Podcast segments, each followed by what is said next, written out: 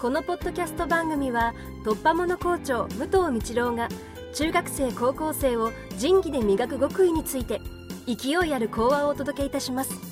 お楽しみください。おはようございます。前を見ていただくと分かるんですけれども教育実習の先生方が、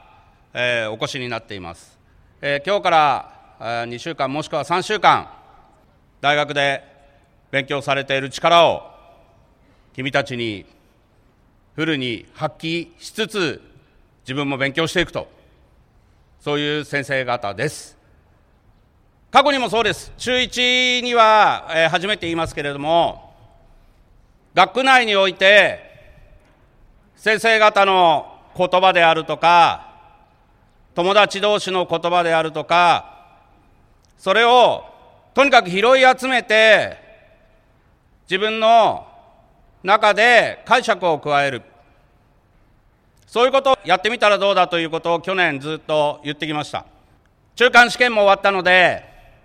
そろそろ友達が言う一つ一つの言葉先生方が言う一つ一つの言葉その言葉にどういう思いとか意図があるのか。そういうことを聞く。考える。で今日新しい教育実習の先生方が来てくれてますから新鮮な